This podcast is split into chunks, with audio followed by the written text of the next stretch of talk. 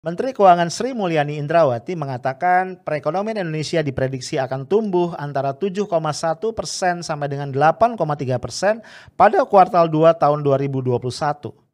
Namun kalau kita flashback ke belakang melihat berbagai kontroversi yang pernah dibuat oleh Menteri Keuangan ini, pertanyaannya apakah prediksi Sri Mulyani masih layak untuk kita percaya?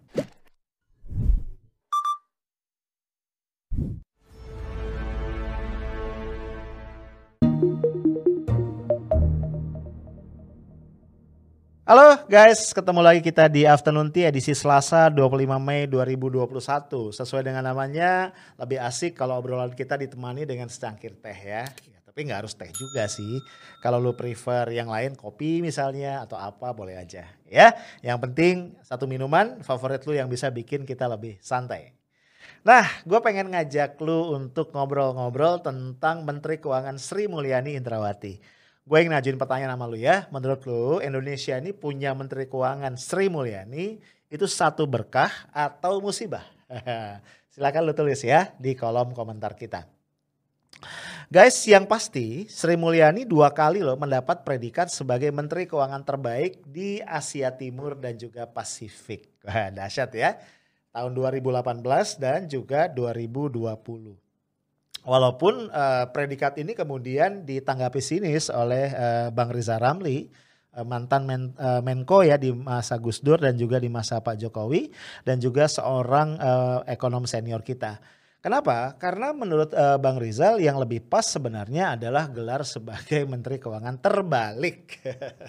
Kok begitu? Karena begini, kata Bung Rizal, seorang Menteri Keuangan dari sebuah negara harusnya bekerja atau uh, berkhidmat kepada negaranya ya tapi enggak demikian uh, untuk Ibu Sri Mulyani. Kenapa? Ini argumentasinya. Kita tahu bahwa kita banyak mengeluarkan surat hutang. Pemerintah kita banyak mengeluarkan surat hutang.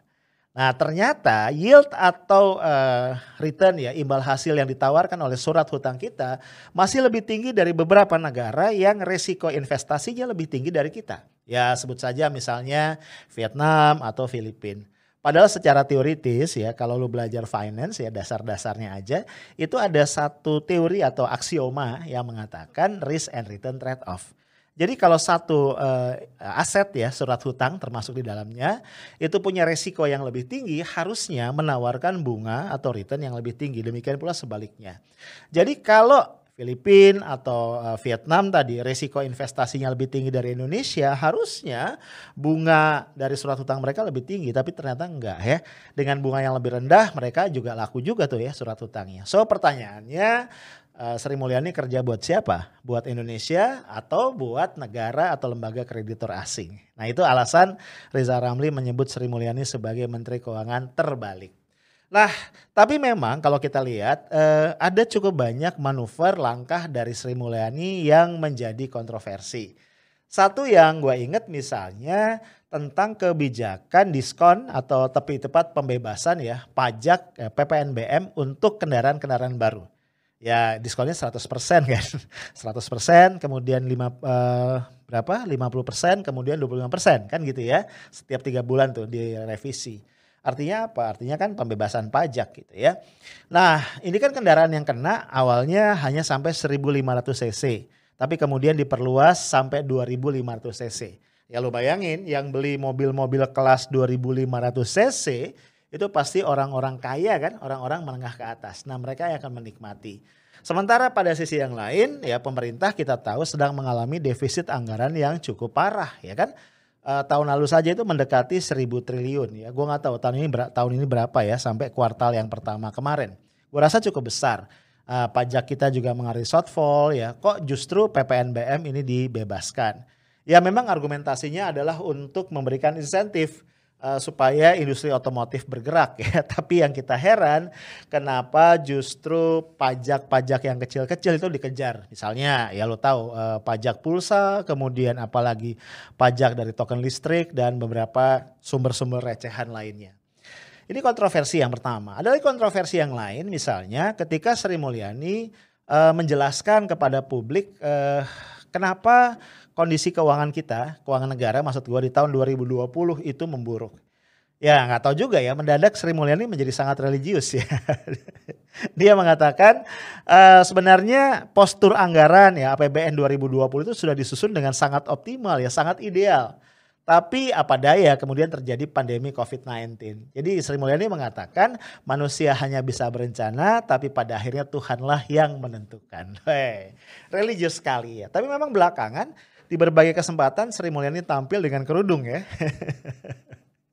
Misalnya ketika apa namanya menemani atau mendampingi Pak Jokowi dan Wapres Maruf Amin e, meluncurkan gerakan nasional wakaf uang dan brand ekonomi syariah di awal tahun yang lalu. Atau juga ketika dalam kapasitasnya sebagai apa ketua ya dari Ikatan Ahli Ekonomi Islam ya, Sri Mulyani juga mengeluarkan statement bahwa ekonomi syariah ini punya potensi untuk ikut menyelesaikan krisis ekonomi yang dialami oleh negara kita. jadi jadi memang sosoknya ya seorang ekonom yang sering uh, diidentikan dengan pemikiran-pemikiran ekonomi neoliberal ya, tapi ternyata mendadak syariah. Mudah-mudahan nggak disebut mendadak kadrun ya oleh para buzzer. Kontroversi yang lain menyangkut kebijakan keuangan kita yang menarik untuk diangkat mungkin berkaitan dengan postur APBN di tahun 2021 ini ya. Gimana nggak aneh ya, di satu sisi kita lihat di tengah pandemi yang belum reda ini justru anggaran, alokasi anggaran untuk bidang kesehatan turun sekitar 50% kalau kita bandingkan dengan tahun yang lalu. Sementara anggaran infrastruktur itu naik hampir dua kali lipat ya sehingga mendekati sekitar 400 triliun atau berada di sekitar angka itu. Ya ini ini cukup aneh ya. Karena bayangan gue ya sebagai orang yang eh, mungkin bisa dikatakan awam, dalam kondisi seperti ini pemerintah sebaiknya fokus ya pada hal-hal yang berkaitan dengan pemenuhan kebutuhan dasar masyarakat dan juga mengatasi COVID-19 itu sendiri berikut dampak-dampak turunannya. Tapi ketika kemudian pemerintah ya dalam hal ini adalah Kementerian Keuangan membuat postur anggaran yang lebih heavy kepada penyelesaian proyek-proyek infrastruktur tentunya menjadi menjadi sangat aneh buat kita. Guys, uh, eh, gue juga baca berita Sri Mulyani ini punya rencana untuk menaikkan tarif pajak bagi orang-orang super kaya. Jadi kalau penghasilan lu di atas 5 miliar setahun, siap-siap. Lu akan kena tarif pajak baru yaitu 35 persen. Hehehe dahsyat ya. Walaupun kata Sri Mulyani eh, jumlah atau persentase orang Indonesia yang akan masuk dalam kategori ini nggak banyak. Jadi rakyat nggak perlu khawatir ya. Jelas gue nggak masuk. Nah, ya, kalau kita lihat yang menjadi pertanyaan adalah sejauh ini kayak apa sih uh, tingkat kepatuhan dari orang-orang kaya wajib-wajib pajak besar ini dalam memenuhi kewajibannya membayar pajak? Ya, yang jelas publik cukup tahu ya adanya kong kali kong antara para petugas pajak dengan wajib pajak wajib pajak besar. Ya lu tahu eh, belakangan ini sempat heboh ya walaupun kemudian jadi redup juga uh, kasus dugaan penggelapan pajak yang sedang diproses oleh KPK. Yang setidaknya melibatkan satu orang direktur di Direktorat Jenderal Pajak ya dan juga tiga perusahaan besar. Ada John Lim Baratama, kemudian Panin Bank dan juga Gunung Madu Plantation di Lampung.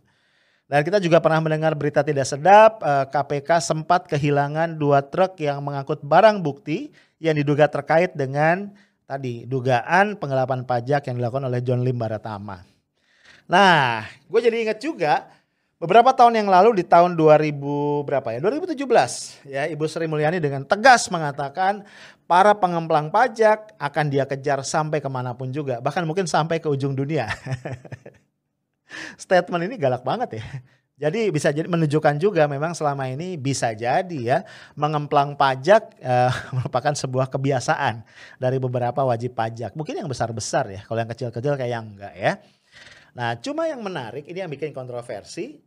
Eh, baru-baru ini keluar lagi berita yang lain bahwa Sri Mulyani minta restu kepada DPR RI ya untuk menghentikan proses pemidanaan terhadap para pengemplang pajak. Gua pas baca kaget. Rupanya Ibu Sri Mulyani ingin agar fokus negara adalah meningkatkan revenue dari pajak. Jadi kalau ada pengemplang pajak itu akan di-approach sedemikian rupa ya, kalaupun diberikan hukuman denda administratif yang lebih memberikan banyak pemasukan kepada negara. Nah ini buat gue agak absurd ya, karena bagaimanapun mengemplang pajak adalah tindakan kriminal. Iya kan? Kalau kemudian orang melakukan tindakan kriminal itu bisa apa? Bisa diampuni gitu ya, hanya dengan membayar. Wah, dahsyat menurut gua. Luar biasa. Ini jadi paradoks juga ya Beberapa tahun yang lalu uh, dia bilang akan mengejar para pengemplang pajak, tapi sekarang justru mengatakan minta restu dari dewan agar uh, pemidanaan dihentikan. Guys, catatan khusus perlu gue berikan terhadap rencana uh, tarif pajak 35% untuk orang-orang super kaya ini. Kalau kita lihat selintas, kayaknya heroik banget ya kan. Ini orang-orang kaya dipajakin lebih tinggi, ya nanti bisa katakanlah subsidi silang gitu ya kepada orang-orang berpendapatan rendah. Tapi ternyata ada brutal fact yang disembunyikan. Karena pada saat yang sama pemerintah juga berencana untuk menurunkan PTKP batas penghasilan tidak kena pajak dari sebelumnya 54 juta menjadi 36 juta. Artinya apa? Kalau belet ini diterapkan, orang-orang yang berpenghasilan 3 juta per bulan saja harus melaporkan penghasilannya dan di atas itu akan kena pajak. Jadi lu bayangin ya, ini nampaknya trik pemerintah untuk mengejar target setoran pajak sebesar 1000 triliun. Jadi kita tadi ya dikelabui ya dengan langkah yang seolah heroik menyasar orang-orang kaya, tapi sebenarnya orang-orang miskin pun kemudian lebih banyak lagi bebannya. Nah bro, dengan segala kontroversi itu akhirnya gue jadi ingin ngajak lu berpikir dan kita sama-sama menyimpulkan apakah kemudian seorang menteri keuangan yang namanya Sri Mulyani Indrawati masih cukup layak untuk kita percayai. Ya apalagi belakangan dia mengatakan bahwa pertumbuhan ekonomi kita di kuartal kedua atau di Q2 tahun 2021 ini akan melonjak ya. Prediksi beliau kisarannya adalah 7,1 persen sampai 8,3 persen. Menurut gue dahsyat banget. ya lu bayangin aja di Q1 ini kita masih di zona merah ya, masih minus. Tapi kemudian di Q2 Sri Mulyani prediksi bisa 7,1 sampai 8,3. Iya sih, Sri Mulyani mengatakan beberapa argumentasi. Misalnya konsumsi rumah tangga yang sudah meningkat, kemudian uh, import ya dari beberapa barang modal bahan baku juga meningkat, uh, kemudian juga COVID yang terkendali dan beberapa argumentasi yang lain. Tapi menurut gua angka 7,1 sampai 8,3 adalah angka yang ajaib luar biasa. Bahkan angka ini jauh di atas prediksi yang pernah disampaikan Pak Jokowi atau Pak Luhut ya yang berada di kisaran 7 persen. Ya, pertanyaannya adalah ketika Sri Mulyani ngomong begitu, ekonomi kita akan tumbuh antara 7,1 sampai 8,3, masihkah Sri Mulyani layak dipercaya? Ya, gua nggak mau jawab, lu tulis aja di kolom komentar, nanti kita diskusi lebih lanjut. Itu aja dari gua, stay tough, smart and professional. Assalamualaikum warahmatullahi wabarakatuh.